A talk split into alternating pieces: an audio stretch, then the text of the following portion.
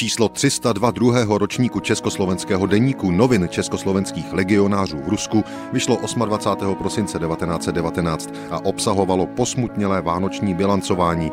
Například autor legionář Ferdinand Punčochář popisuje své vánoční svátky v posledních čtyřech letech.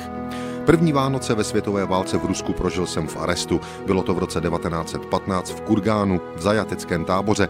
Vánoce v roce 1916 jsem slavil jako dobrovolec u československé armády v Kijevě. V roce 1917 v Žitomiru a pamatuji si ještě tolik, že jsem byl po Vánocích několik dní nemocen. Doktor Foustka mi řekl, že jsem se asi přejedl. Pak přišly Vánoce 1918. Bylo nás osm Čechů u štábu rumunských vojsk. Žili jsme tehdy u Irkutska ve vojenském Gorodku. Nyní bych měl psátí o Vánocích roku 1919, jelikož však jsem je ještě neprožil, nevím, jaké budou, pravděpodobně ale špatné. V naší prodejně Utilinka mrazem popraskali v láhvích koněk a likéry, čokoládu a kakao snědli myši a pastu na zuby a kolínskou vodičku nepotřebuji. Tolik vánoční vzpomínky legionáře Punčocháře. Titulní strana legionářského československého deníku vydaného 28. prosince 1919 v ruském Irkutsku také přináší vysvětlení, proč jsou 14 dní po Vánocích články laděny spíše předvánočně.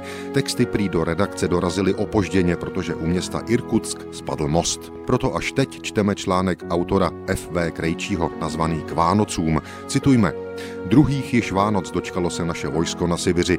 Citové pouto, ježho výže se vzdálenou vlastí, nepřipomíná si voják nikdy tak bolestně a zároveň sladce jako v těchto dnech která duše česká a slovenská mezi Krasnojarskem a Vladivostokem nepocítila by v srdci záchvěv tohoto tepla u večera 24. prosince.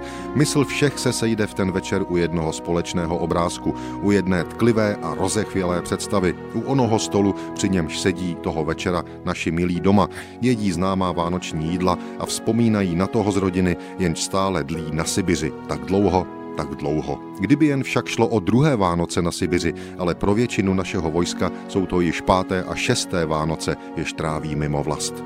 Tolik legionářský smutek ze 100 let starého legionářského československého deníku.